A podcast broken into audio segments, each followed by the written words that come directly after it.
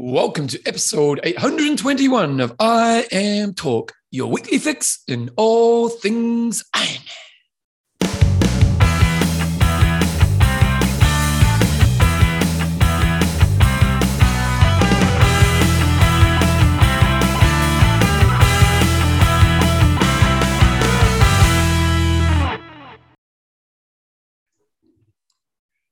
Radio team, welcome along to episode 821 of IMTalk with Coach John Newsom and Bevan James Oz. He's not in the studio today. He's he's at home because he's got issues. I'm being considerate. I'm being considerate. Don't want to give you the old COVID, Bevan. The Rona. But but you've, when did you have the Rona? I'm, I'm, I'm clear of the Rona, but I'm still just being a little bit cautious this week. So, uh, yeah, week and a half ago. How do you think you got it? I know how I got it, but I'm not going to. I'm not going to disclose that. But it was literally just going into someone's house who'd got it the day before, and uh, and then next morning woke up with a sore throat. Ooh, dreads. Okay, our talk is proudly brought to you by. Our awesome patrons, We've got Michael Don't Back Down Baker. Paula, Wave Crasher Ryan, Got Sam the Wild One Wolves. The Wild One actually helped me make some videos on the weekend. I was doing some videos. Actually, I'll tell you a funny story at the end of it. Um, for my book, we did some promotional videos and he was helping me out with that. So he's a good young man, Sam is. And this week's show, we've got some news. We've got a hot topic of the week. We've got an interview. We are talking to Mark Elliott, who was he's the coach, well, formerly the coach of Bevan Docherty, who is, uh, for those that you can't recall, he's a two-time Olympic medalist. He also led the Triathlon New Zealand program for a while, and also the Cycling New Zealand program for a while. And I was really keen to talk to him just about the high performance environment and maybe give us uh, plebs a bit of an insight into what it's actually really like for, for high performance athletes.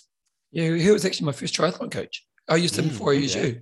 Yeah. Yeah. So he wouldn't remember who the crap I was, but because he basically just write me a program and I'd talk to him every kind of three months. Um, anyway, uh, let's talk about news because it's a big week. We're going to have a few races. We've been away for a couple of weeks, so we're going to catch up on a couple of races. But obviously, there's a pretty big race happening up coming up soon. So I Ironman Texas happened when we were away. Did you watch the ending of the men's race, John? I did watch the ending of the men's race. Um, so that was pretty interesting. If we go to the boys first, uh, there was only, well, it ended up being four, 13 seconds in it. Um, so not much at all, but that 13 seconds exploded a bit in the last uh, couple of hundred meters because prior to that, it was a head to head battle. It was pretty interesting. So I didn't know the result. Someone sent me through a link saying, make sure you go to this point. I think it was um, Peter Colson sent through saying, go to this point and watch the race. So I kind of went to it and it was, you know, probably 5K from the end. That was shoulder to shoulder. It did look like Hoffman looked more comfortable. Um, but at the same time, you, you, who knows what's going to happen in those types of races, eh? But then basically, like, it's probably about 500 meters from the finish, wasn't it? At most, I'd Yeah. say. Yeah, at most. He kind of put the foot down. You could just see Magnus was just cramping a little bit when the speed got to that next level, didn't he? Yeah, so the way the race panned out was uh, Magnus Ditlev uh, was on Ironman debut, and as kind of you would expect, he managed to get to the front and was riding away, and then managed to have a get a puncture or really slashed his tire, Oh, and had all sorts had all sorts of troubles um, fixing that and getting that off. So then, as it turned out, he ended up coming off the bike either very close or um, with Ben Hoffman, and uh, ended up running uh, the majority of the the marathon together. Uh, and I got to say, first up, before you know, for, you know, discussing the finishing sprint, uh, for him to run a know. 240 56 on debut was pretty impressive. He's a very ungamely looking runner because he's so tall and gangly. Lean and lanky, isn't he? Yeah, he doesn't look like he's running fast, but uh, and from the point where Bevan and I probably watched, which was the last, you know, 10 minutes of the race, they looked like they were running really, really slowly and then cranked it up to the sprint finish. So they must have been moving a lot quicker early on. Um, but uh, yeah, it's an interesting one. Um, So is Magnus- came out on Magnus- top, but So what? He probably would have rode about five minutes faster. You think? Uh, I don't know exactly how long he was on the side of the road, but he looked like he was. Uh, the the footage that I saw looked like he was uh, having quite a bit of difficulty. So I think he did have to wait for a while. It wasn't like uh, the you know the aid people were right there and able to help him out. Uh, I think he did. It was multiple minutes. Wow. So yeah, was, he- he's uh, the real yeah, deal, really- isn't he? yeah, so that was a really strong performance by him. Um, you know, again, he's a bigger guy, so whether he's going to, you know, bigger guys often struggle a bit in Kona, but you know, if you can run a 240 anywhere in the world, um, irrespective of your cycling and swimming, you're generally going to do pretty well. And because he's such a weapon on the bike, um, it was pretty impressive. So you'd think 758 11 on debut uh, is pretty awesome. And you take, you know, a handful of minutes off that um, and could have been a lot quicker. So good on him. So the end result, with Ben Hoffman was first in 757 58, uh, a few seconds back to Magnus Ditlev, and then another 10 minutes back to Jesper uh, Svensson. On the female side of it, it was a bit Wait of a. Second, I got a question. I got a question. Yep. So with Magnus, he's a big dude, but he's very lean. You know, and we, and we think of some of the big dudes in Kona, they're often quite stocky as well. You know, you mm. think of like Tweelbarn, you know, all these big guys, they're often quite big units. Does that, does that work against him or work for him that he's leaner? Oh, it works for him, but he's still, you know, got a pretty big surface area. But we see some big athletes do pretty well. We don't necessarily see big athletes um, winning Kona. I'm just trying to think of the biggest people like uh, um, Faris Al-Sultan was fairly solid from from memory, but he's he wasn't that tall, was he? Yeah, he's probably the biggest that I can recall. Well, the Jan Frodeno is obviously um, yeah, pretty, tall. pretty tall, but he's he's very lean as well. So well, you'd probably say um, he is the biggest because Hoffman. The other thing is Hoffman's quite a small man, so the comparison mm. maybe Magnus isn't as big as what we think he is because Hoffman's, yeah. you know, maybe. Well, Ben Hoffman says in his stats he's 178. I, th- I thought that's taller than me. Okay, yeah, oh, oh definitely is 195. Okay, so I'm 181. I'm basically under. Okay, so he is tall. Yeah, he's only 24. 79 kgs.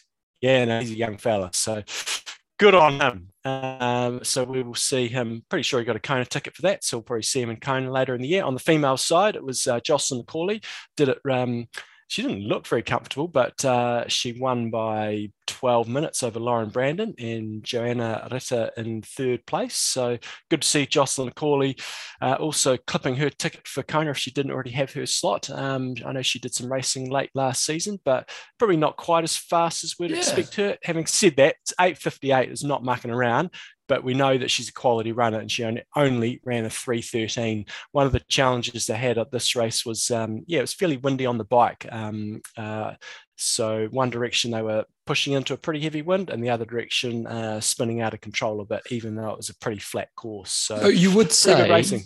Would, would you you would say traditionally uh, females are about 40 minutes behind the men. So they're basically an hour behind the guys. So it was a bit of a slower female race yeah, normally you think Jocelyn Corley is going to be closer to three hours. Uh, so you take, you know, 10 minutes off that. She would have been 8.50-ish, um, which is probably more we'd expect for her. But hey, still sub nine hours when you're not under any pressure and you've got a good lead is, is a good result. Still won an Ironman, haven't you? We also had Ironman Australia happen over the last weekend. So Ironman Australia was dominated by Australian athletes. No surprise there.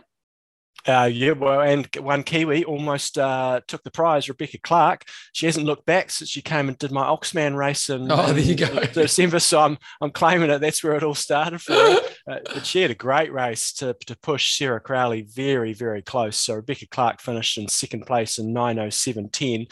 Bit of a breakthrough for her. She qualified for Kona with that. And uh, Sarah Crowley only ended up beating her by uh, one minute. So always, they were always in the picture. Rebecca Clarke did also go uh, a little bit the wrong way in the swim. She's a very, very good swimmer. Wouldn't be surprised if she's leading the swim in Kona if she oh, really? pushes it. Um, but she took a bit of a wrong turn in the swim and um, yeah, swam a little bit of extra distance. So she was pretty frustrated by that. But uh, biked with um, or, you know about the same time as Sarah Crowley and then ran a 312, which for her is a is a pretty solid run split on a on a you know slightly tricky course. So a bit of a breakthrough result for her, and Sarah Crowley will be happy to be in the, the winner's circle as well. So they had a big uh, gap over third and fourth. One on thing I do side, say, John, is mm-hmm. uh, they don't have the Oxman in the PTO's results. Ah, mate, she won the Port of Tauranga, so she's obviously having a pretty good year, but they mm. don't have the Oxman in there, mate. Probably because probably because I wasn't dishing out a lot of prize money compared to some other races. Okay, so uh, I mean, we also had was, the men's race. Oh, yep, uh, Jack Moody. So we had some Kiwis finishing in uh, fourth and fifth there. Jack, well, Ben Phillips was in fourth. He's a brother of Mike Phillips. Uh, Jack Moody was in third. Uh, Josh Amberger was leading off the bike, but only ran a 302 to fade away to second place. And Tim Van Berkel took it out with a 52 minute swim, 432 on the bike, and a 245 run for an 815 13. Getting towards uh, probably towards the end of his career as Tim Berkel. He is 37 years old. Uh, and yeah, so he'll be pretty stoked to be back in back in the, the winner's circle, I think. We also had a challenge race, the Challenge Mogán Gran Canaria. Yeah, and the, probably the one interesting thing from here was firstly Mika Noodt, Noodt took that out uh, in 343. It was only half, and Sarah Pérez Sala took that out in 410. But probably more importantly, there's a couple of athletes that didn't necessarily go that quick. Nicola Spirig was yeah. only in fourth place. Whether or not there was some particular reason for that or not, I'm not quite sure, but doesn't really bode well for um, the sub eight. Uh, and then on the boys' side, Jonathan Brownlee, who you know is focusing on um, half distance races now, um, exploded on the run. You know, he was with the leaders off the bike, uh, and then completely detonated on the run. And so he really hasn't shown a lot of promise over the half Ironman distance in a field like this. You know, they're, they're really good athletes, but I know five. It must know, have been short. Uh, I haven't checked if it's short or not, but that does seem uh, insanely quick. And yeah. 107 for, for second place. But Jonathan Brownlee hasn't really put his mark on 70.3. So has he actually officially moved away from the World Triathlon Series racing now? Yes. Okay. So he's, he's purely so, 70.3. Yeah. And do you think well, he might him, still do some. Do you think we're going to see him in long course? Uh, don't know. Haven't followed that that one yet. I think he's starting with seventy point threes, and uh, he'll take it from there. But yeah, he's not setting the world on fire yet. Uh, we also had another challenge race, uh, Riccione. Challenge Riccione. Yep, that was on last weekend. Emma Pallant Brown took that out on the female side, and then the boys' side, uh, Thomas Steger took that out. Okay, so there's been lots of racing. So let's dig into the big one, guys, because uh, it's not all about the World Championships this weekend. We've got a race coming up. Oh, so you, we, we, we, we're teasing the World Championships. What's this race coming up this weekend, John? Got the Himalayan X Tri this weekend, the oh, world's highest extreme triathlon. Uh, so it's going to be interesting. You're not going up Mount Everest or anything like that, but you're doing an iron distance race or close to it 3.8K swim, uh, 175K bike, and 43K run, 8,900 meters of uh, overall elevation gain. Pretty sure this race has been on the scene for um, the couple of the years, sort of with COVID going around, but hasn't happened. So this is going to be the first time it happens, um, which is kind of cool go the Himalayas, and uh, yeah, it'd be awesome. So check it out. Okay, well, the bigger one, piece. What, what, uh, so one other bit of news that you you scammed over there, Bevan, there was um, Wahoo have also acquired RGT, which is oh. Road Grand Tours. Uh, so they're they're RGT is another online platform, you know, similar to, to, to Zwift and and some of the others. Uh, it's just an, a really interesting time in the the, the sort of online market where you've got Wahoo, who have traditionally been a um, hardware manufacturer, you know, the Waka and, and bike computers and other components and so on. And now they're sort of moving into the software space. Um, they've sort of first launched their Wahoo system, which is a, a, an online platform using clips like Sufferfest and, and a few others. Um, but this this is definitely a move in towards Zwift because RGT is more or less like Zwift. It's certainly not in the same um, stratosphere as Zwift. Uh, you know, that's just it's like comparing Netflix is, is kind of like the Zwift, um, and then you've got all those other sort of peripheral ones, and RGT is one of those peripheral ones, which is nowhere near as good as Zwift yet, but uh, now they've got a hardware sort of manufacturer behind them and probably a hell of a lot more money. Um, we might see this space shaken up a little bit. Be interesting about because surely Zwift makes a lot more money than Wahoo. Zwift's massive, and yeah. but they're but they're now step trying to step into the the hardware side of it as well with um, various different Zwift things sort of in the mix apparently, uh, and so they may come out with Zwift bikes and and things like that. So then they are really going head to head. So yeah, it's going to be interesting times ahead. Yeah, it really is, isn't it? Okay, well, let's dig into the big one, guys. This weekend coming up, we've got the World Championships. Seems odd saying the World Championships this year and at this time of year, and also in a, in a different location. It's the Ironman World Championships St. George. It's when's it going to be? It's going to be happening Saturday, the 7th of May, starting at 6.15 and 6.20 in Utah time. If you're in New Zealand, it's midnight. In Sydney, that's 10 p.m. And the UK, they've got a great time, 1 p.m. in the afternoon. How to watch it, you can go to Ironman Now on Facebook, and it's not going to be on Outside Sports, which is quite interesting, isn't it? Because they've been promoting that relationship, haven't they? Yeah, mate, they're only doing 70.3. So I was quite relieved when I saw that because I thought if it's on that outside sports, Uh, us Kiwi is going to be completely screwed because unless you want to get up in the middle of the night, you ain't seeing any of it because you can't rewind. So yeah, no, it's great that the iron distance races are still on Ironman now. Okay, so let's talk about swimming, John. It could be a bit cold could be could be a bit fresh, um, but doesn't sound like it's going to be freezing. You know, um, so the swim is kind of like a dog leg shape, which um, may help things a little bit in terms of breaking it up. So in Kona, you basically have a straight drag to the the turnaround buoys. You got two turnaround buoys, and that's a straight drag back. So once you sort of take off and you you settle into your pack, um, you know, it's relatively plain sailing. So by this swim being a dog leg with a couple of extra turns in it, hopefully it might break things up a little bit and uh, string, string it out a little bit more in the swim. So yeah, the swim is uh, going to be a lot fresher and the wetsuits side of it will make it different as well. You know, obviously Kona mm, normally is yeah. non-wetsuit. And so some of the weaker swimmers, perhaps the differential to them might be not as great as what it is to Kona. Uh, so it's certainly going to help the, the weaker swimmers. But with the elites, you know, some of them do not handle the cold conditions very well. Uh, so that might have a little bit of an impact as well. So then the, the bike, it's, it's interesting because Kona, Kona's bike course isn't the most challenging course in regards to the hilliness of it. You, you, definitely get the winds and the temperature, so it definitely plays the game in a different way. But this is a more challenging bike course than what we'd see in Kona.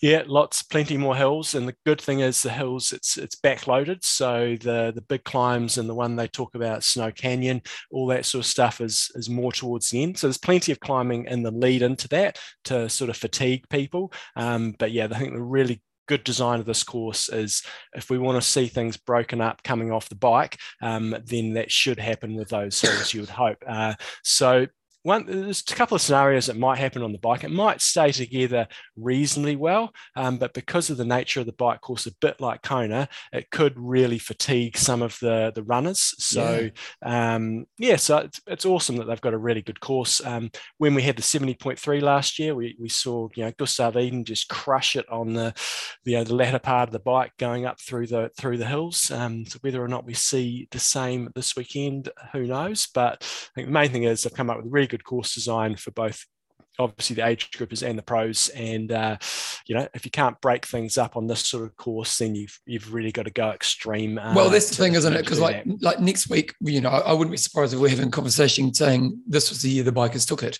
you know because mm. what we traditionally see is very rarely a, a gun cyclist will break away and win Kona um, tends to be gun cyclists break away and then the runners get them in the end whereas with the course being a bit more challenging maybe the gun cyclists just get that little bit more of an advantage, which means that they are going to get that, you know, get the win in the end.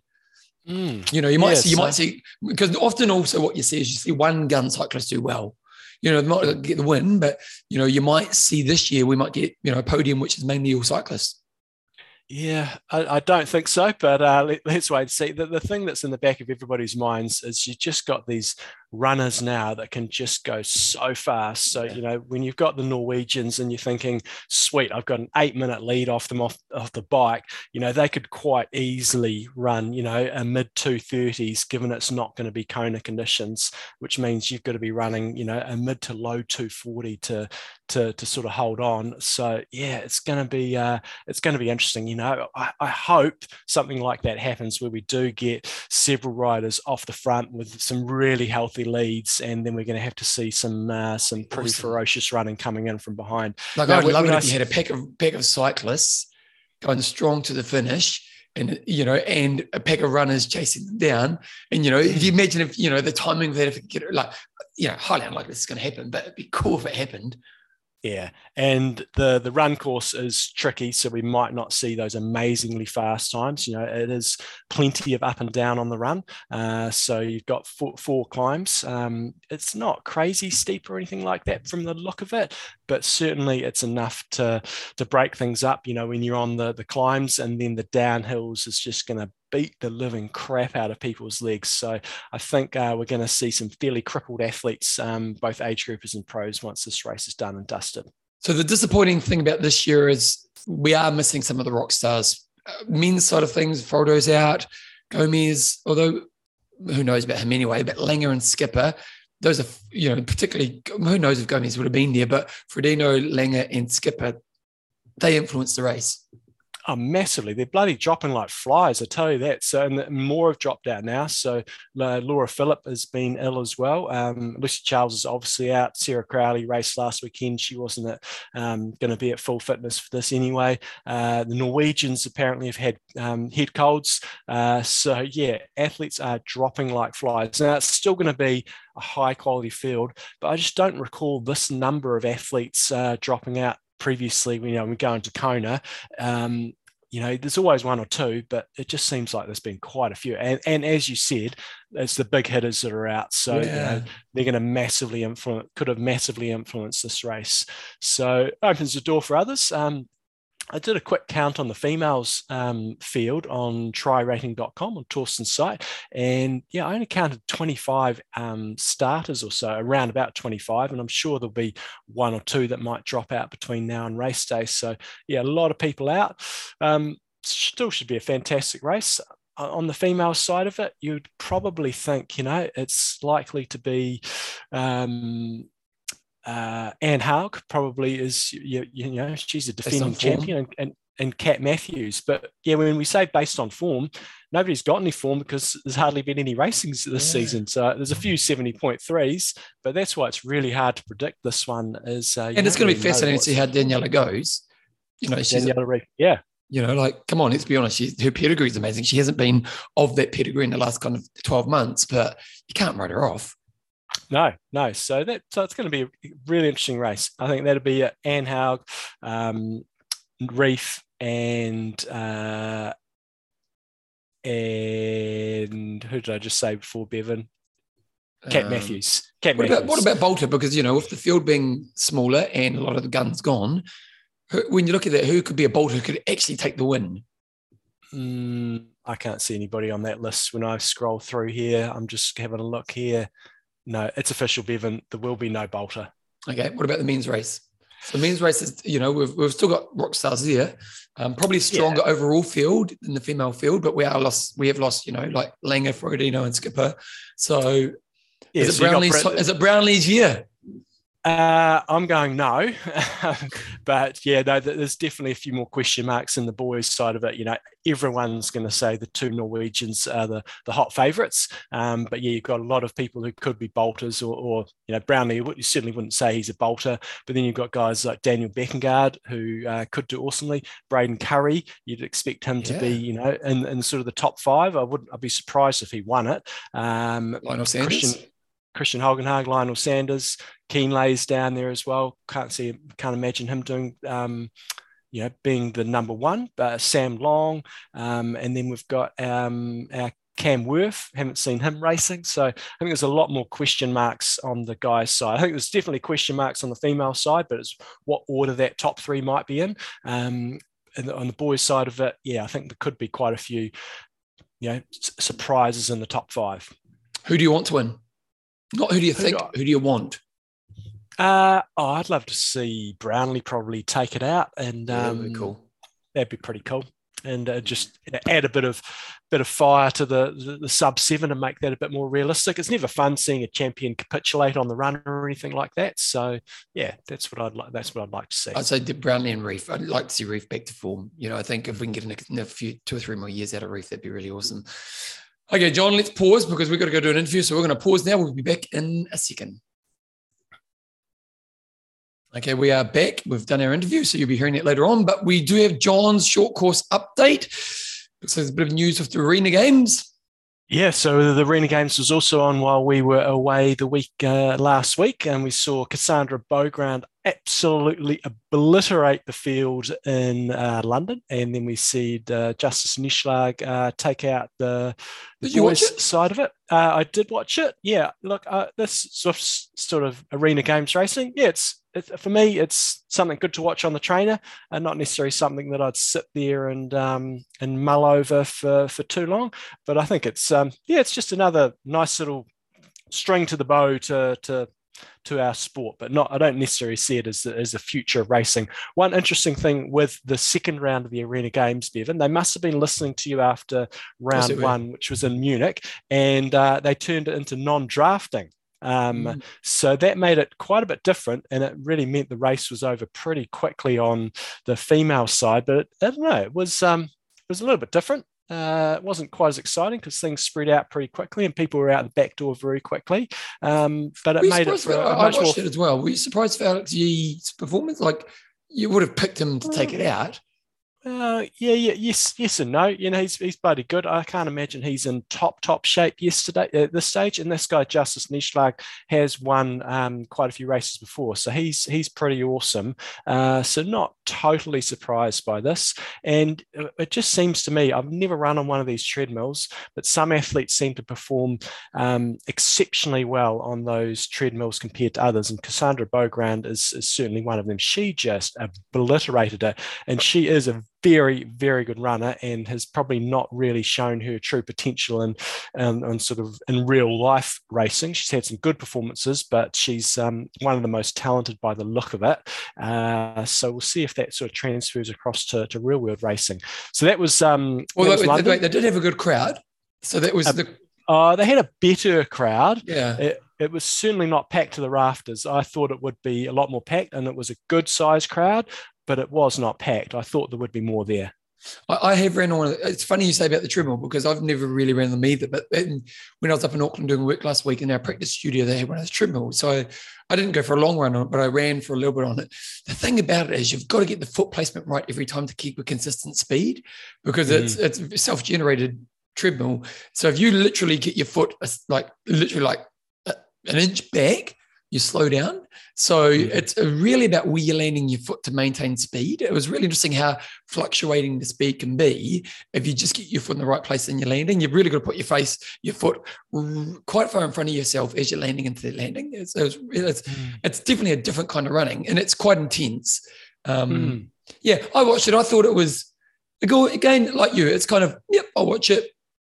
Don't know if I, it was like, oh my God, I love this it, it, might be. I think it'd be a bit different if we saw the top 10 guys in the world and top 10 females in the world all going head to head. Then I think we'd be a bit more vested. But when you're seeing sort of two and a half minutes between first and 10th in a race over such a short distance, um, it's less interesting to me. Here's, and, here's, here's, a new innovation from Eyles.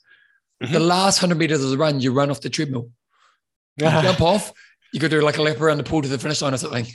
Well, what is the, the, innovation they're going to be bringing into this weekend? Nice segue there, Bevan. Yeah. Talking of new innovations, uh, we're moving into Singapore this weekend, which is the grand final. So this is the uh, Triathlon World Championship Series, um, but that is moving to Singapore. And from what I can t- tell, and I could be wrong here, haven't done my 100% research, but it certainly looks like the swim is going to be in the open water as opposed to the pool. Uh, and then they're going to be doing all that in uh, down in, in Singapore. Um, I know Hayden Wilde, I'm pretty sure, is going up for it. The way that um, this race in Singapore is going to happen is also a little bit different because it, it, in the Super League, you have heats and then you have the final. Uh, and it seems to me that in these previous couple of races, the top guys it's not crazy hard to get into the final. They don't have to work yeah. too hard. But with this one, if they have a stronger field, um, it could be quite difficult and quite a game changer in terms of how they've actually laid the format out because they're going to have heats, and the top two athletes in heat each heat will qualify automatically for the final. Those placed third through seventh will qualify for a repechage. Uh, in addition, the five fastest losers across the heats will also qualify for the repechage. So what that means is you're going to have some athletes doing a whole extra race to actually qualify for the final, and that could have could have a potentially big bearing on the oh, on yeah. the outcome. So. Um, that's going to be one interesting part of it. And who is actually going to be crowned the world champion? It's kind, it's sort of a series, so you kind of have to have done one of these previous events to, to stand a chance. So the world championships will be decided via a point system, combining the results from the final in Singapore plus each athlete's best results at one of the adi- additional Arena Games events. Uh, so the series from Munich and London, where the race winners would get 250 points each. Um, in Singapore, it's going to be 500 points and decreasing 7.5% for each position thereafter. So, um, so the likes of Alex Yee and Justus Nieschlag on the boys' side, they're in the mix. Um, Beth Potter is obviously in the mix on the female side because she won the first race along with Cassandra Beaugrand if they're all traveling over to Singapore.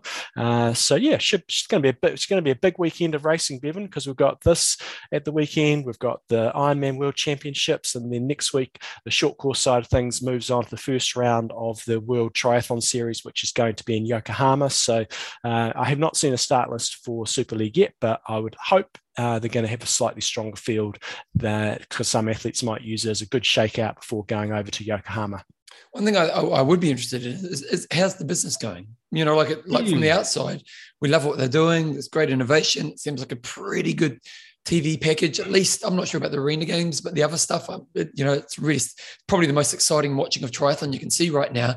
I just would love to know because remember we had that guy on who who did the Uncle Toby's in Australia, and he said, mm. you know, it's really hard to take these things globally. So it'd be really fascinating to maybe should try to get back on because he's pretty honest old Mecca. He wouldn't beat around the bush, but I'd love to see is it a long term investment that's actually paying off?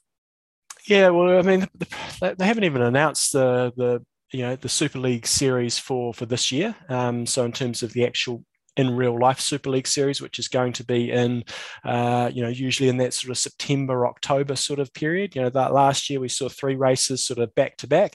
Um, I imagine they'll do something the same, but they haven't actually, uh, as far as I can see, haven't announced what they're going to be doing uh, later on this year. So, yeah, I don't know what their business model is long term, but um, it's good, good form of racing. So hopefully we oh, keep yeah, it going. Okay, this week's discussion was what does your training, what does your partner hate most about you doing triathlon, and what do you do to try to work around it? Vicky Jones has got mine hates the fact that I have to stop for health reasons. When I did triathlon, he took care of my plan, mechanics, and logistics. I did the training and racing. We traveled around the world based on the races, and we were both fit and healthy. He thinks, and I agree, that in many ways our lives were better with triathlon. I don't want any of these happy namby pamby things in here, Bevan. This is this is about negativity. divorce is happening. I've got to change. and we have got some of that in there. Uh, Peter Colson says she hates how much races cost. How do I work around it? I have a separate bank account for entries and tell my wife I got a free entry. That's good thinking, Pete. That's good thinking, Peter Colson.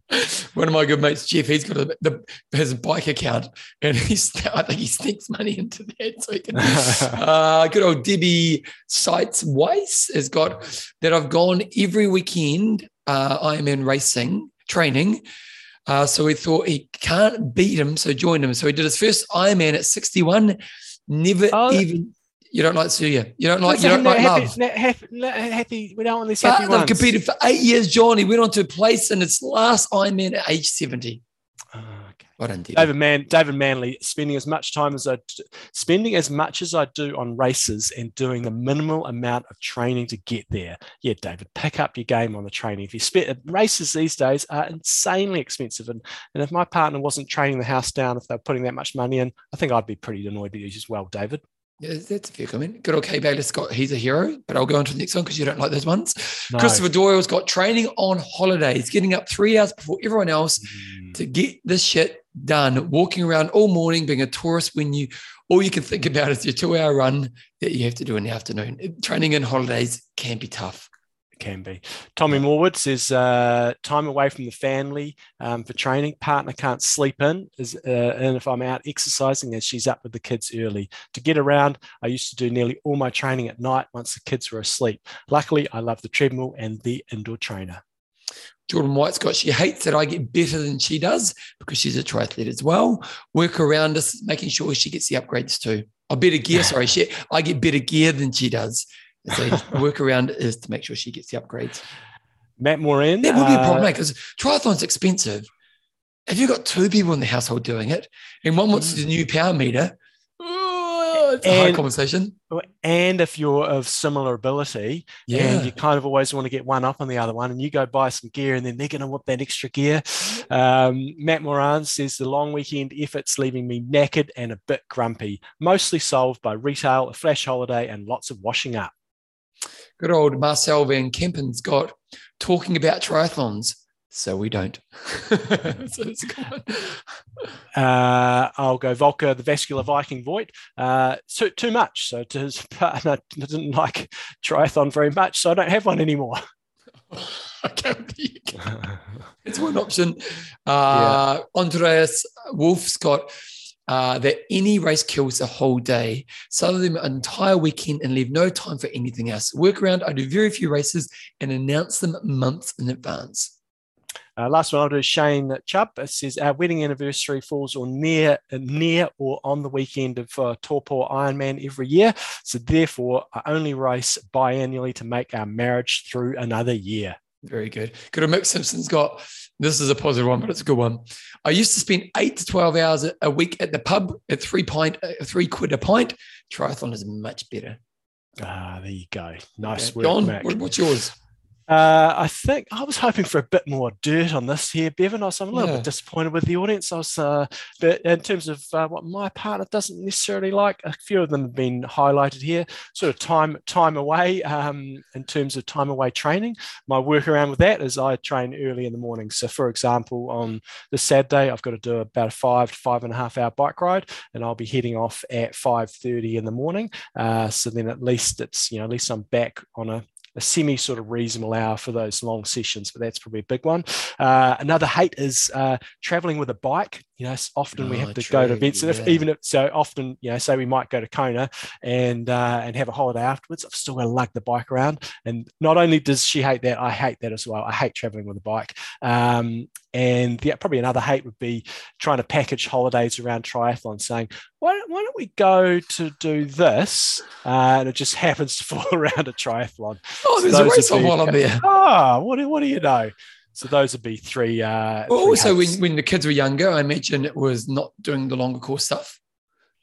yeah, there's never a good. I don't think there's ever a good age with kids, to be honest, until they're probably in their their late teens. Um, yeah, there's. I think it's a it's a tricky time. You're almost, in some regards, better off when they are really young. Because I was still doing some long course racing. I think you can still sort of not get get away with it. It's not the right word. It's more in those ages from probably, you know, eight to 13 to 14 i think where you've kind of got to be a bit more present because that's when the activities really start to ramp up. And then if you are out riding your bike all weekend and you're not watching kids sports and stuff like that i think that's pretty detrimental not to your relationship uh, alone but to your whole family sort of setup. So kids do make it tricky.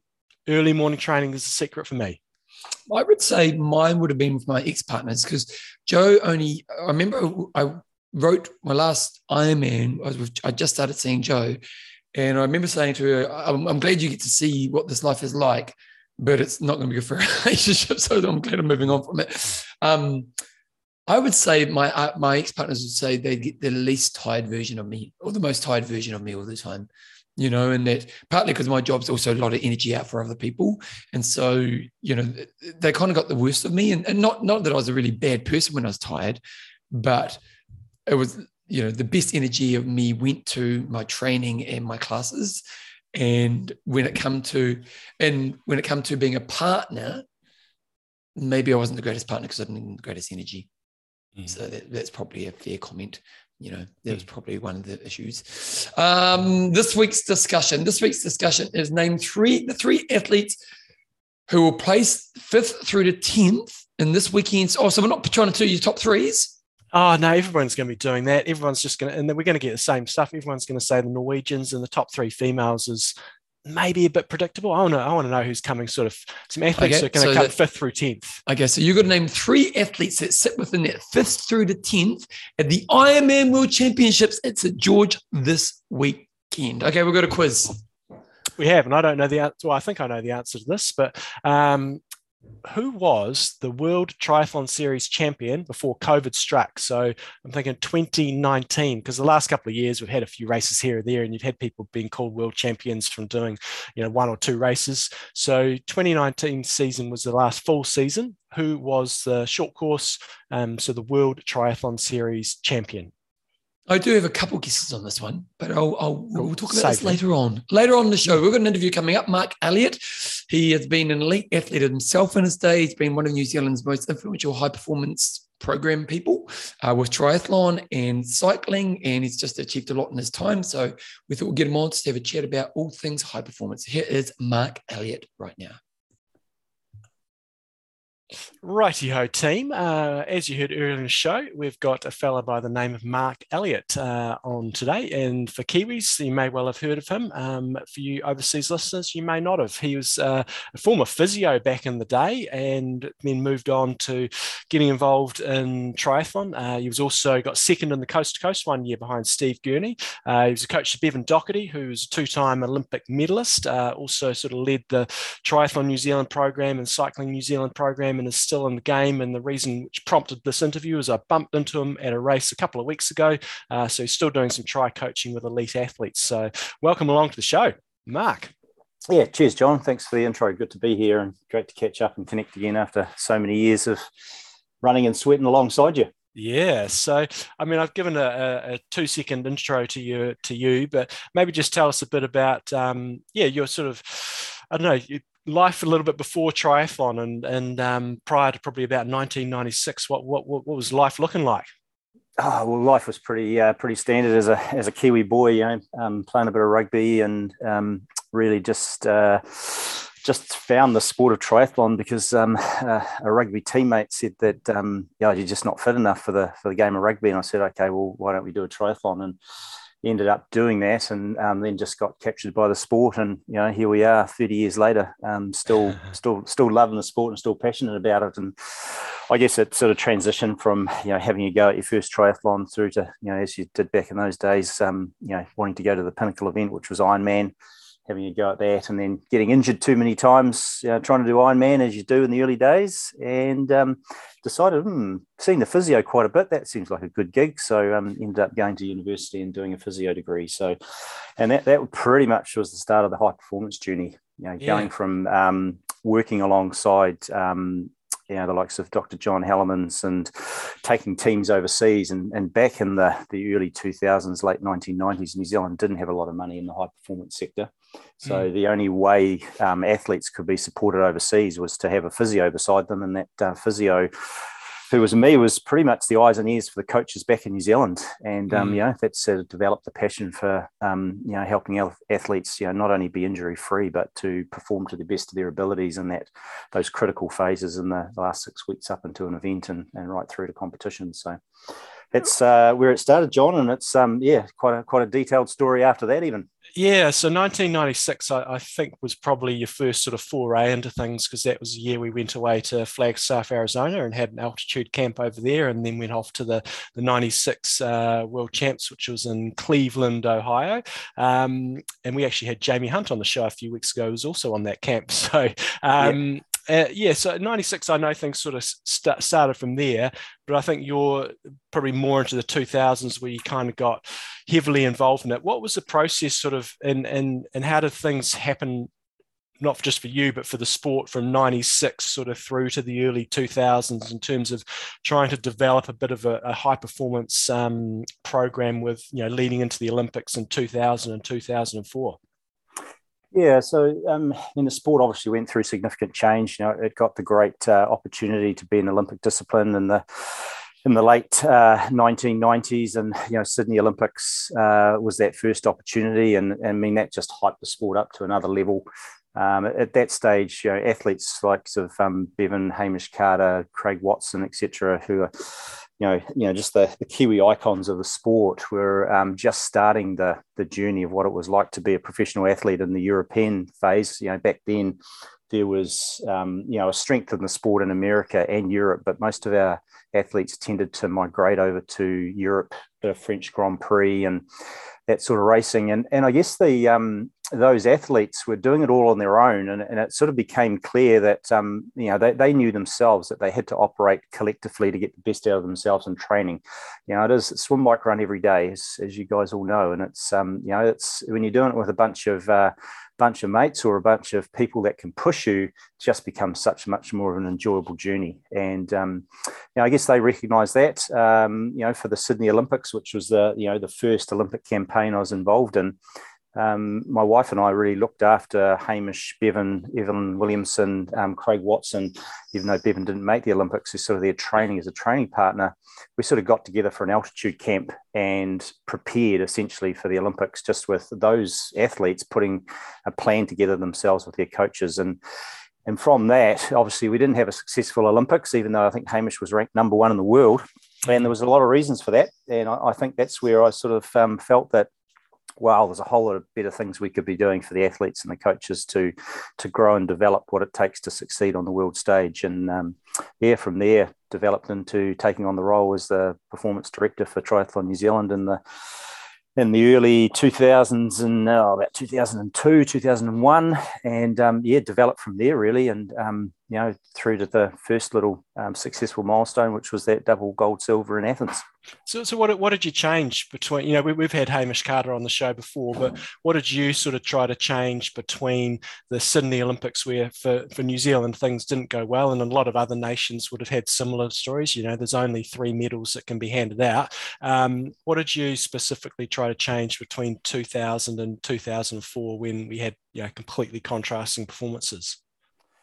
Uh, a couple of things. Probably, probably the first thing is recognizing that the strength of um, you know the, the team or the performance comes from a team approach, and I mean, and that's a you know you look at some of those attributes that um, Olympic gold medalists have. It's um, they always have a tight team of people around them, and that's um, you know there might be only three or four key people. And in, in triathlon in those days, um, you know, the athlete essentially had a coach, um, might have had a strength conditioner, may have had someone who was doing a bit of nutritional work, um, but essentially the, the tight team was the coach. So essentially, what I did is um, work out how I could bring that tight team of coaches and the athletes collectively together uh, to you know, not only develop them themselves and learn from each other, but also just to ensure that the athletes were developing the skill sets required for the sport, which was you know, you know fastly changing at that stage from um, mm. you know a very Ironman based um, approach through to um, you know that uh, Olympic distance, which you know now even seems quite long distance when you look at some of the short mm. Super League stuff going on. But back then, you know, um, Olympic distance was was the sprint event um, for for athletes who were predominantly um, in that um, Ironman space, and and in America, you know, a lot of the racing was certainly over two hours. So, so yeah, getting into that racing where it was under two hours was you know regarded as a sprint. So it was about just the learnings that were required. Um, starting to bring in a bit of technology. We were, you know, I don't know if you've ever had Brendan Downing on the show, but you know, another mm. great Kiwi icon. Uh, he was a sports scientist. Um, you know, we were starting to play around with GPS um, back in those days when GPSs were about the size of a cigarette packet. um, so, so yeah, so you had to work out how to strap the GPS to the athlete. Um, it was easy enough to strap it to a bike, but it was never quite comfortable strapping them to the back of an athlete's uh, shoulder blade. So, yeah, a whole lot of things like that, John. But essentially, it was about bringing people together, learning from each other, and um, you know, recognizing that there was strength from us to accelerate our learning by getting together and, and challenging our thinking around how we can make our athletes faster. You know, it, it, obviously, it was a real big learning factor for you at that stage. What were you kind of you know, how did you handle that? Because I imagine it was a bit overwhelming because it, it seems like you're such the infancy of this high performance how was the management of that within your own journey of when you had your failures and when you had your successes?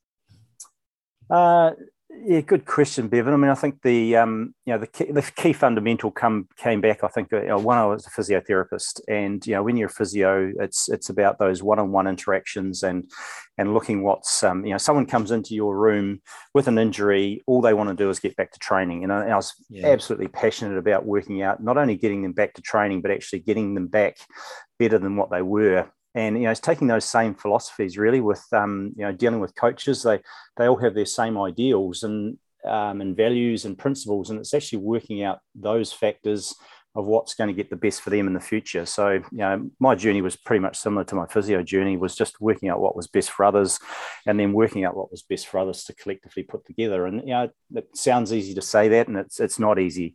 But once you get a bit of momentum and you get, um, you know, three or four coaches buying into that, it's pretty hard for other three or four coaches to not buy, buy, buy into it. And, and if they don't, well, there's probably something to be learned from them if they're doing something else. And and I think it's you know some, sometimes you learn as much from your failures. And you know Triathlon New Zealand had a failure in Sydney, massive failure from you know the expectations that Sydney um, Hamish would go and win gold, and um, you know they didn't. So it was about the learning, pulling that apart. And I think that's one of the um, the other factors is that the learning came through from being really analytical about you know what what what success could look like, and then what what you did along the way. You know, what would you keep, stop, and start doing? I think those simple factors, if you kept applying those models, um, yeah, you, you were bound to keep learning, and that's that's what high performance sport is about. It's about how you can accelerate your learning over the rest of the world. Yeah. Um, yep. I had a random one because I often watch. Uh, I don't watch football very much, but I just I struggle to wonder how managers of like big Premier League teams um, manage all those egos and stroppiness that must come with those guys in, in, those situations. And I'm certainly not necessarily comparing triathlon to football in terms of the stroppy type of athletes, but how you're dealing with adults, ego, isn't you? Yeah, but you're dealing with adults. You know, it's one thing you know dealing with say a, junior development program and and dealing with with that age of athletes, but when you you're dealing with uh, high performing a- athletes and the adults, how do how do you kind of deal with um, the stroppiness that must come come and go. You know, if someone's missed a particular selection, but they're kind of still in the program, um, how did how did you personally deal with that? Oh, well, interesting, John. I'm fascinated by fascinated by football um, for for a number of reasons, um, and fascinated by the likes of you know just watching someone like Jurgen Klopp. How, how, does he how does he manage the you know the tension that must sit within the team? But I, I think the key thing is you know any athlete um, what, what do they want? What's the, what's their one driver? Uh, and, and it's not, you know, it's generally not what, uh, you know, a lot of people would think it's, oh, they want to win a gold medal or they want to win the European Champions League. What they want to do is they want to perform to their best and actually put their best performance out there and you talk to any gold medalist, uh, it's not about the gold medal, it's actually about the execution of it. And I think if you can find that sweet spot as a, as a manager or director or a coach or a leader, which uh, connects to that athlete around what it takes to get optimal performance, then I think, if, and you can bring that collectively. Yes, it must, must be much more challenging when your team and people are on million dollar salaries, but mm. they're on million dollar salaries for one thing because they really want to optimize performance. And in football, they need they know they need to do as a team. They can't do it individually. They have to do it collectively, um, and that's the interesting journey that triathlon's gone through. As it went from being one where we recognised for New Zealand back in the day because of our limited numbers, we had to get a strength from a team, individuals within that team.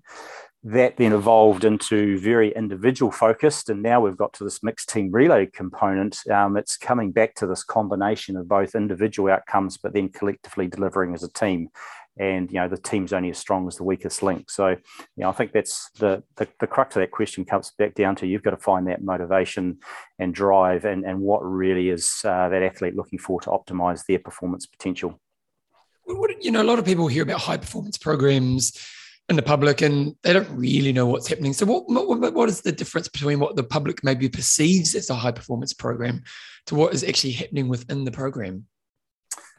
Uh, well, well, the high performance program is, is a business. It's um, essentially you, you're creating a structure for um, people to, you know, like like any business. You know, you, um, your, your businesses, you're developing widget A, B, and C, and in high performance, it's um, you know I don't believe it's just a combination of developing um, gold medal A, B, and C. It's actually about developing um, people.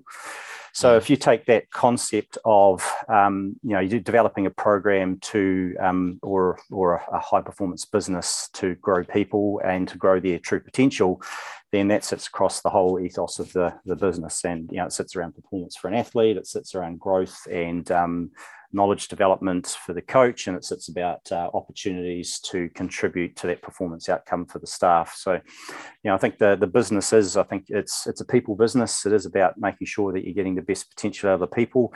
The other side to it, though, you know, it's um, it's it's always a business that operates under financial constraints. Um, you know, New Zealand, um, you know, doesn't have a lot of money to play with in the high performance stake. So, you might be running a business with a, a budget of five million dollars a year. Um, the UK will be running the same sport with a budget of close to thirty to sixty million.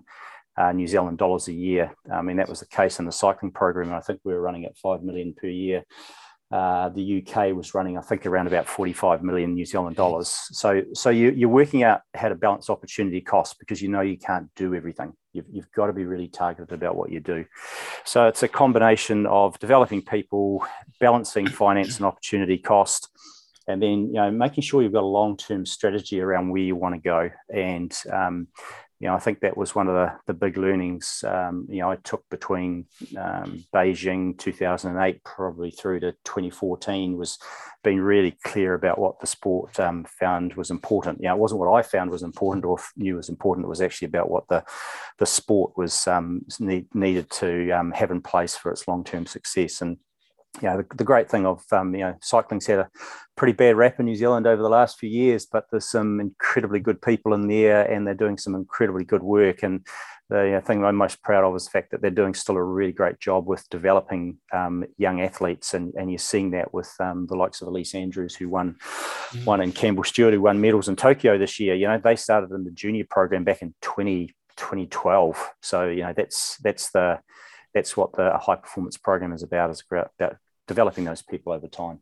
What's it like for the the athletes in there? You know, obviously triathlon and, and you've got experience in cycling as well. You know, the money for the for the athletes is is not huge in terms of especially on a New Zealand level. If you become a, a pro tour rider in, in in Europe and and if you become a you know a top sort of top triathlete, then the money's okay. But I guess financially and also just living in that high performance um, environment. Again, maybe what are some of the the pressures that maybe the general public probably don't quite understand?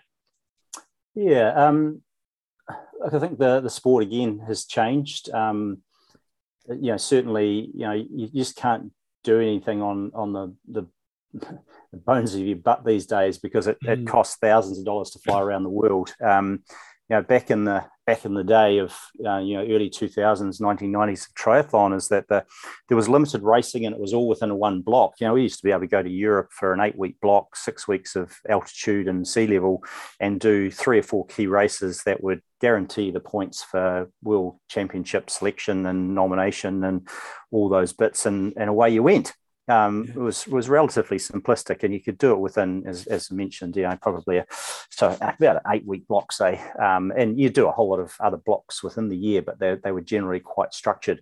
Whereas nowadays, you know, they start racing in February and triathlon and don't yeah. start and don't finish until December and athletes are constantly aware of needing to be um, gathering points. They're having to go to races. They're having to go to races to fulfill sponsor obligations. They're having to go to races to fulfill contract obligations. So there's a lot more stress and pressure on them to um, deliver in that space. So I think that's that's the big change, John. Is I think we're seeing, uh, um, you know, it's a professional athlete now all year round, and you know they have to be very selective about when they take their downtime. They have to be very selective in their non-Olympic years around, um, you know, optimizing performance over the course of the year to guarantee, um, you know, qualification points, and then they have to be very selective in Olympic year to pinnacle peak performance when it matters. So, you know, I think they're, they're the subtle things. Um, you know, the, the challenge around money is is constant, and you know, triathlon, you know, um, up until we sort of got locked into COVID, was, you know, there was there was good opportunity there for solid athletes to to make an income, and and cycling was the same, and that was the it was always the balance. You know, trying to with pro cyclists, um, you know, it was pretty easy in the early days with the young athletes uh, because they were never going to get pro contracts in the in the pro tour. So um, we pretty much had them captured within the high performance program because they knew that that was a pathway to get them there. And you know, you see some of the the athletes now, like Paddy Bevin, who's just just won a couple of tours in Europe, mm. or, sorry, the Tour of Turkey. I think he's just won a mm. stage in Tour of Romandie.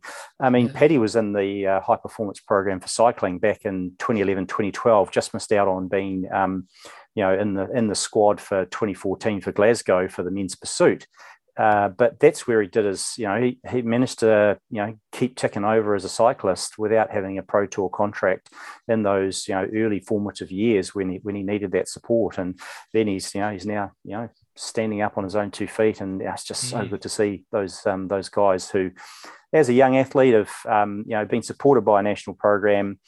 Uh, come in and out a little bit, and then they've gone on and taken their own kick, and now you know fully you know, self-sustaining, which is which is great. So it's it's about that balance of both both money and professional timing for for athletes really. How is triathlon different to cycling? Yeah, and obviously in your role was different because cycling was a much bigger participation sport and a bigger sport as a as a organization. but how is it different to triathlon? Uh, Oh, well, firstly, the cycling program in New Zealand is um, based around uh, four sports of, of BMX, mountain bike, road, and track, all collectively together under one high performance arm. So, you know, you're dealing with um, four different sports that operate from um, about 11 seconds to five and a half hours. So that's, um, mm. you know, I guess in a way that's not much different to, to triathlon. You've got, um, you know, super sprint um, right through to, um, uh, Olympic distance half Ironman, Ironman. Not not that there's um, you know really a high performance focus uh, on Ironman in, in New Zealand. Um, I mean the, the, the biggest difference I think Bevan is the fact that you know with cycling it, it's a massive program. Um, we were running over 50 campaigns around the world every year. Uh, team of about 30 staff and 40 contracted support staff that yeah. would come in. Um, you know, you you have got a, a very uh, strong connection with a lot of the athletes who are developing because they're in a centrally based environment. But then you've got a, um, a whole lot of athletes who are around the ether that are semi-pro or pro that you're having to work across. So that's that's challenging, and, and you don't see that in triathlon. You don't see pro teams like you have clusters of athletes being coached in groups but you don't have pro teams that are dictating the terms of the athlete and you know got a great story of um, us doing a whole lot of work with um, the world champion uh, time trialist linda Villumsen back in 2015 we did a whole lot of wind tunnel work and we we worked out exactly what bike she needed to be on to be the fastest she could be because she was an incredibly flexible young lady and was able to get very aero. So we found the right bike, did the wind tunnel testing, compared that to a pro team, and we worked out that a bike could save her 15 seconds if we put her on a different brand of bike. Wow. Now you've got to then balance that with the pro team who have no interest whatsoever on her riding any bike but their own. um, and in the end, um, she ended up riding the bike. Um, uh, we had quite a quite a little drama with um, her pro team at that stage, but she rode the bike, won the world champs by eight seconds.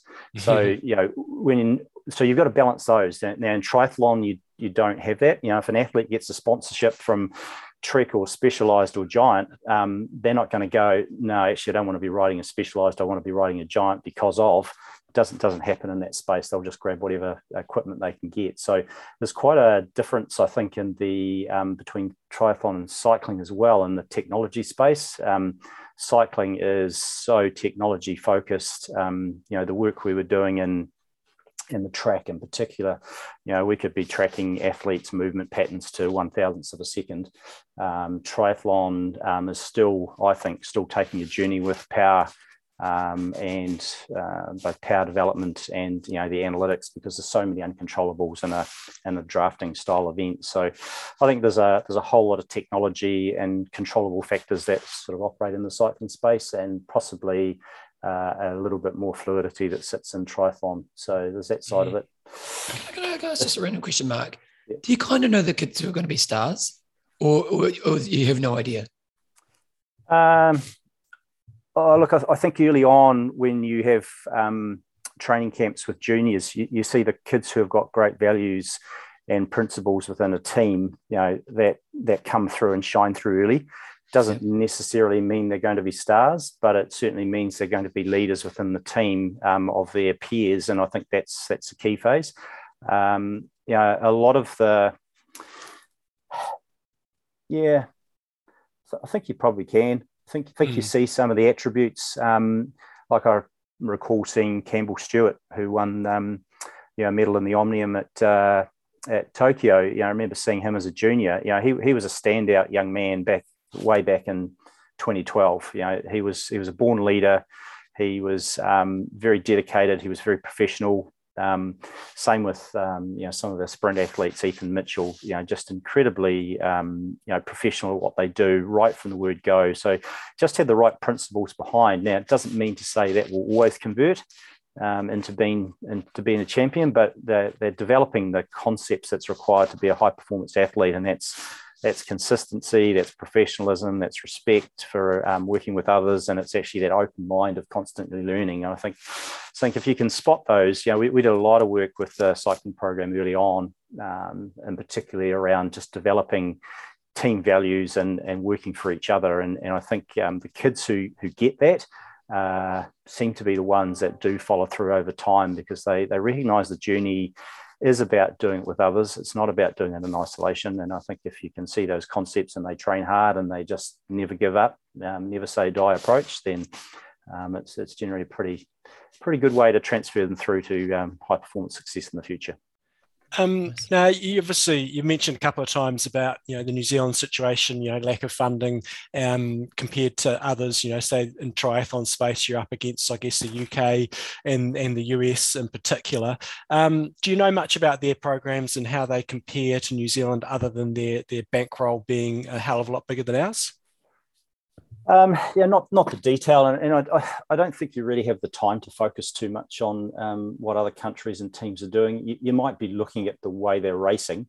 Um, you certainly would be looking at some of the, you know, for instance, uh, our sports scientists, um, strength conditioners might be through their networks looking at some of the the work they may be doing around um, uh, either you know, certain training stimulus, whether it's eccentric training loads or whatever it may be. So there might be some you know, individual views of what those programs are doing. Um, but as far as when it comes down to performance, you know, you, you, want to dedicate your, your focus to the athletes in front of you. And um, in, in sport of, you know, certainly if you look at uh, cycling and, and the likes of the team sports like team pursuit, team sprint, you, you're really focused on the athletes you've got and how you can optimize their potential within the strengths they've got. And, um, you know, you obviously need to be aware of where world leading is, and you obviously need to be setting your targets above that because it's always going to move. So, um, I mean, my role, um, you know, for instance, where we did spend a lot of time understanding what other programs were doing was when we built the velodrome here in Cambridge. And that was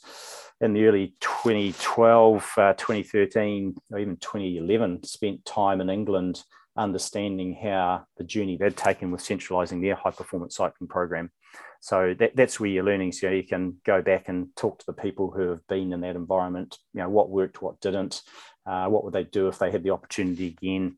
So you start, you know, I guess you're, you're accelerating where the, the pitfalls might be to, to pass over those speed bumps and move on. So, yeah, plenty of learnings from those opportunities, John, as, as, as diving into um, understanding the sports. But when it comes to performance, I think the focus really needs to be on, on your own game but just knowing knowing that you've got an, an, eye on what the rest of the world would be doing, and and, and the good thing is you've got plenty of World Cups and and test events where you can um, you know test it out to see where you are.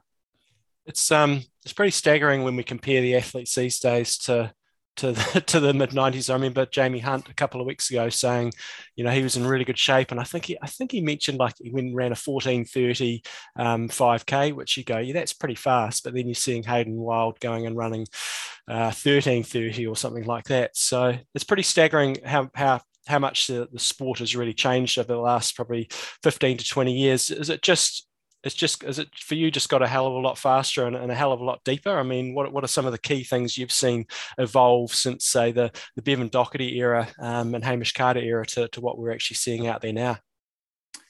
Yeah i mean yes it has it has changed but possibly not as much as um, you know i thought it might have. I mean you know hayden's quite a special athlete. Um, he's uh, you know he's come from an incredibly good base um, as a as a multi-sporter, but he obviously has got um, you know incredibly good uh, ability to tolerate lactate, incredibly good ability to tolerate multiple pace change, and you know on top of that got great leg speed. And and the other thing that helps him is um, he's just a whippet, weighs nothing, so therefore his power to weight and his um, his efficiency is very very high.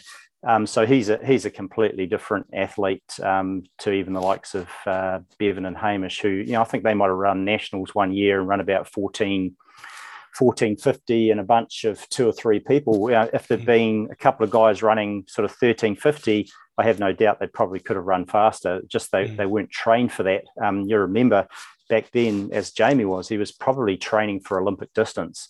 Mm. And so, therefore, the requirements for him to actually have to run 14 or to run, you know, 240 Ks um, back then, you know, 10K off the bike, if you could run 31, you, you were winning a, any event mm. in the world.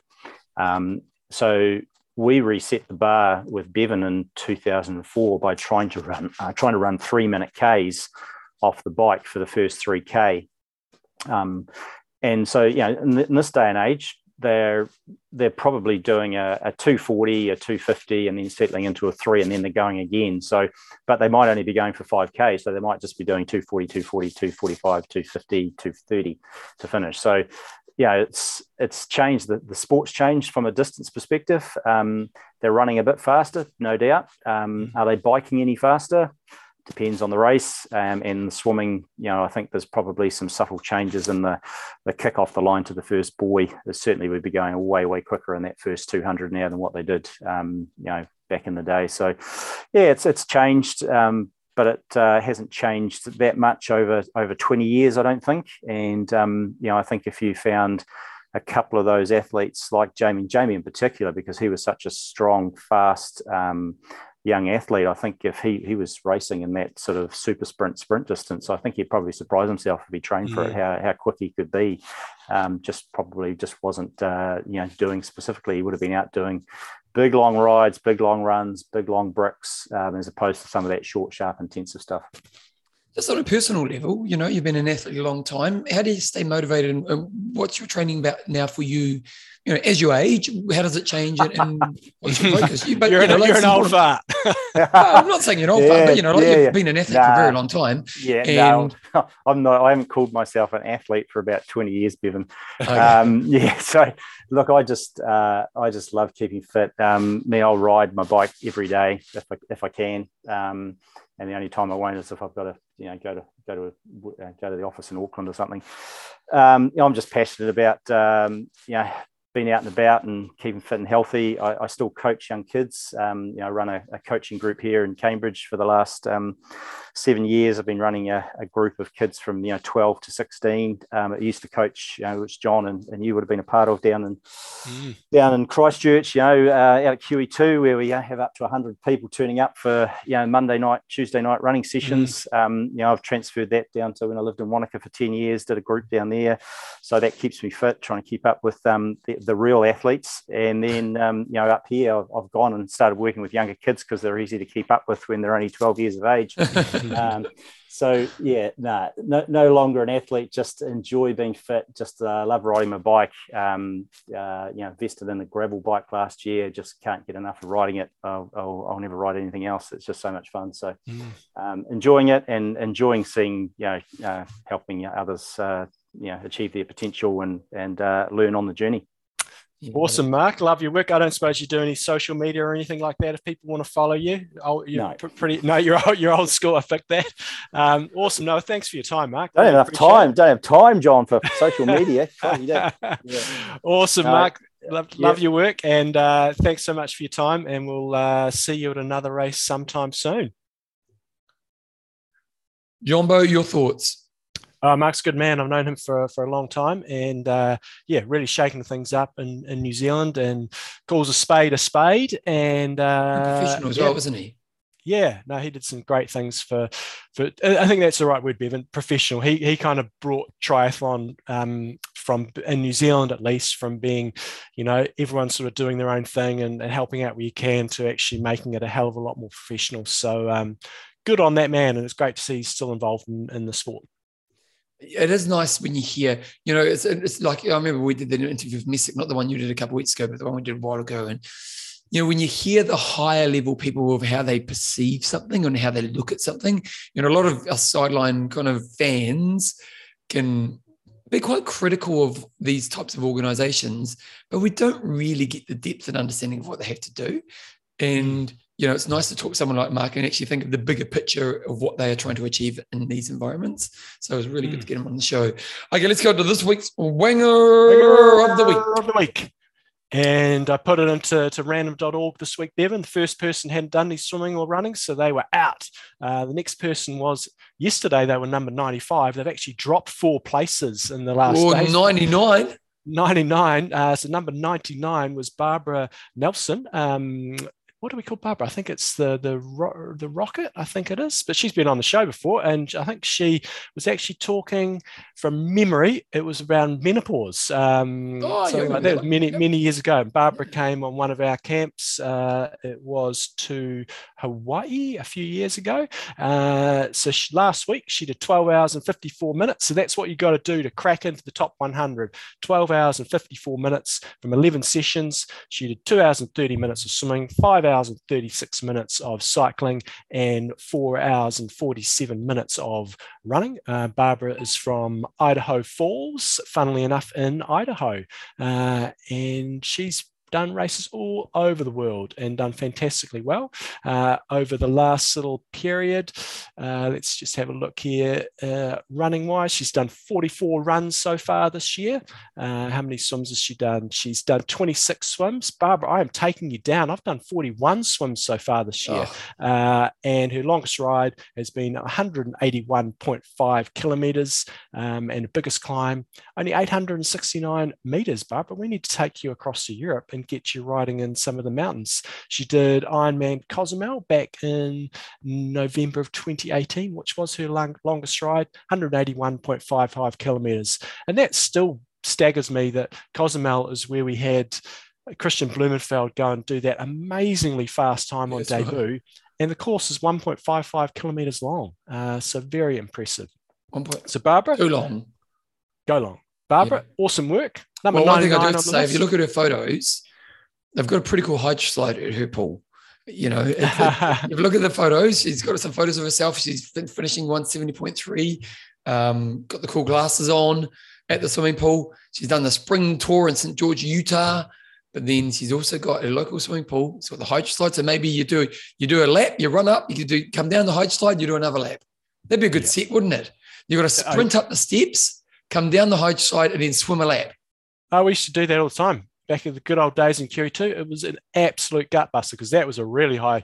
Uh, Oh, so really you do that? This is the old hydro slide, the really old one. Yeah, yeah, yeah. No, and then we'd uh, occasionally do that. This was swim training days.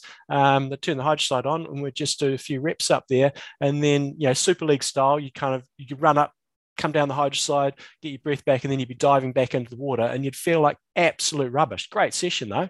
Oh, that's, that's such a cool idea, mate. Mate, Oh, we're thinking on the yeah. same page. Yeah, to Love be a triathlon coach. I tell you. So- Barbara, you need to go to your. I'm sure your crew do this anyway, but say the Iron Talk crew says we have to do hundred reps. Hydro slide, one lap, hundred reps. That's the challenge. Okay, Barbara Nelson, you are our Our wanger of the week. The week. Okay, so the question is John's quiz question was Who was the World Triathlon Championship Series, both female and male, in 2019? Now I'm going to say hmm. 2019. Was it Brownlee? Was it Jonathan Brownlee? Because was it the year when Alistair pulled him across the line? No, you're dreaming, mate. You're dreaming, mate. That it was Morley? years. It was years before that. Now I'm going to go for Vincent Luis, and Oh, yeah, because right. I'm thinking 2020 was COVID, and 2021 was sort of sort of COVID, wasn't it? Not a little less so. Um, so I think I think 2019 the Yeah, World probably right. Championships were in Lausanne, I think, and Kristian Blummenfelt won his first ever race at the grand finale and absolutely smoked it. But I think probably Vincent Luis took out the series on the boys' side. And on the female side, I'm going to go for, I'm not quite sure so much on the female side. I don't think it was Flora Duffy because I think she was having injury challenges. Uh, so I'm going to go for Georgia Taylor Brown. Okay, well, wait a second. The year that when he did push him across the line, that was to win the championship series, wasn't it? Correct. Yeah. Yeah. I'd, I'd be guessing that was probably 2017, something like that, maybe 2016, even. Okay. Let's have a look here. 2019. Do, do, do. Jonathan Oh. Brownlee. I was wrong. Katie Zaferes took it out. Uh, Okay. by the looks of this. This is Wikipedia. I haven't gone to triathlon. So Katie Zaferes was first, Jess Learmonth second, Georgia Taylor Brown third. On the boys' side, I was right. Vincent Luis was first, Mario Mola second, and Javier Gomez in third place. Okay. The last time Brownlee Brownlee finished second in 2016, so that was probably the year when. So has Jonathan Brownlee ever actually won the whole series? Uh, he has in 2012. Yep. But that He wasn't got- that year, was it? That, that- No, he got second 2011, uh, no, second 2011, first 2012, second 2013, third 2014, f- second 2016, and hasn't done anything since then. Great athlete, just net. Is, he he got Olympic medals, so you can't go best athlete and, and, and he's got, he's got medal the whole and and he's got some world titles. You know, he did win races, um, but he didn't win as yeah. He just wasn't that dominating figure like um like a, a Mola or, or a sort of a Gomez necessarily was. So um, So still you- awesome, you like, I know he's moved on to 70.3s and he hasn't necessarily performed at the level maybe you'd, you'd hope or think. Uh, do you think we're going to see it or do you think maybe not? nah, You don't not happening. Not happening. Why? I don't know. You just you usually see short course athletes come across and often have instantaneous success or instantaneous average averageness. So I don't. Uh, I, I see him being reasonable, but I don't see him being a, a world beater. When you've seen other athletes have come across and boom, they are straight out of the gates and, and straight onto it. So someone like a again a Bevan Docherty, his first 70.3s, you know, he was just absolutely spanking it, and we've seen quite a few others that have, have done sort of similar things. Alistair Brownlee, his first 70.3, boom, he was out the gate. Look at the some of the current ones where you say Marten Van Riel, um, Kristian Blummenfelt, um, Gustav Iden, all those guys had pretty much instantaneous success and and really crushing it. Whereas Brownlee's done several now, and he hasn't. It's not that he's been in the top three or anything. He hasn't even been in the top three. He's been well out of it. So no, I think um, I can't see it happening. Love to see it because he's a great athlete. So another question I have for you is of the batch of athletes who went through Tokyo this year, who are kind of at the end of their career in short course, who's come through already and and how they're doing? Um, haven't really seen. Are you talking in terms of how they're doing in short course racing? Well, no, the, the ones who are kind of at the end of their short course career, who we would like, like the Brownlee, like Jonathan Brownlee, who have kind of given up their time in the short course, probably got a few more years in longer course, 70.3s and Ironman. You know, there's always that post Olympic phase where we're going to see that next generation or that that short course guy go to longer. Um, you know, Mm, It's Jonathan only- Brownlee it's only- yeah. it's only it's only May, so I think we have to save that judgment till later in the season because we've seen a few of them do races, but they're still racing uh, short course. So we've seen Marten Van Riel absolutely crush it at a seventy point three, but he's still very much focused on on short course stuff. So um, and we've seen Vincent. Uh, Vincent Luis, uh, he was going to be doing one, but he pulled out for some some reasons. So he's probably the other one that'll be really interesting to see if he does try to do some half distance races as well as. Uh, And- and would you- well how would you pick him? Triathlon. Uh, haven't seen yet, so I think he's only done one, and he didn't sort of blow everybody away. So I think he, he's pretty pretty strong around, and he's yeah, I think he'll do well. Okay, sweet. Okay, John swim set. Yeah, well, I haven't been swimming for the last two weeks thanks to bloody COVID. So uh, I was sort of re- resigned to doing um, some swim cord work. So this is a, a swim cord routine that I would do. Uh, so I could, I generally only do sort of 15, maybe maximum 20 minutes of swim cords when I do that. And last week when I couldn't uh, get to the pool. Um, I think I did probably three three sessions. What I do is I set up a, a, an app and I have it going 50 seconds on, 10 seconds recovery, and I'll set that for you know usually 18 minutes to, to run. And I'll I'll pick out some exercises. I'll pick out six exercises and I'll do them in pairs. So what I did. Uh, yesterday, I think it was, was three times six minutes. And I had um, the first set I did was single arms. So just uh, having one arm recovering out the front, pull the other arm through. I'd do uh, one minute on that, and then I'd do a wide clap, which is when you're facing away from the wall and you're kind of just clapping your hands together. Uh, that was, and I'd repeat that through three times. And then set number two would be double arms, so a little bit more sort of butterfly style. And then I would do a rotator cuff exercise where you're facing away from the wall. You have your arms up kind of in a crucifix position, then you put your hands pointing to the ceiling and you're just rotating them forward. Do that exercise three times through. And then the last last round would be doing a freestyle arms. So you're actually doing the pull through and the recovery phase and breaststroke arms. And again, do that three times through. Key thing when you're doing swim cord routines is you need to get the cords mounted nice and high, so at least above your head.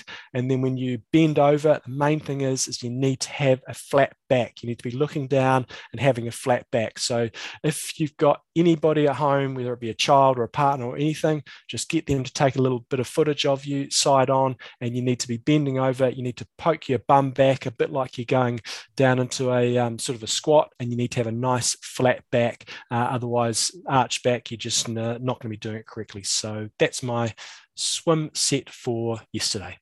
Going back to the pool today, Bevan, it's always ugly when you've been out of the pool for nearly two weeks. Back Dangerous in the pool today. ahead. Dangerous times ahead. Okay, let's say thank you to our patrons. We've got Ed, the Unbreakable Smith. We have Sonia, the glue brace girdle, along with her husband Walt. We've also got Scott, the Minister Morrison. If you want to become a patron of the show, go to www.imtalk.me, go through the support us, go through the process, you support the boys, you get a gift, you go to draw to win some cool prizes. If you want some coaching, go to coachjohnnewsom.com. You can also check out epiccamp.com. He's got some camps coming up, um, including one in New Zealand and going back to Rolt next year. Uh, my podcast, Bevan James Eyles Show, I did a show yesterday, which I've been getting some good feedback on, so you can check that out. Also, other content you can email us at imtalkpodcast at gmail.com. Jumbo, your goss. Well, we didn't get to go to Kaiteri, Bevan, on last What did you actually go? No, we people would have heard, oh yeah, I was lying on the beach, blah blah blah. Tested positive the day before we were due to go, so we had to stay at home. had a had a staycation. Oh, bugger. And you couldn't Yeah. even leave the house. Not really, no. So uh, Not really? sucked. Well, no, we just we didn't. Um, so so that was a it was a no. We didn't leave the house. Uh, so that was a real bugger, and just hung out at home and. What did you do with yourself? Did a bit of gardening. Guy went pretty hardcore on the garden because the version of COVID I had, and I totally understand. There's a lot of people out there that are getting completely smoked. There's Some people that get a sore throat, and that's about it. Um, I was probably towards the lesser end. I had uh, a sore throat on day one, and then got it, you know, a bit snotty, just sort of a regular sort of flu. Never got really bad. A little bit of a cough, but nothing too bad, and, and certainly coming out the other side reasonably comfortably.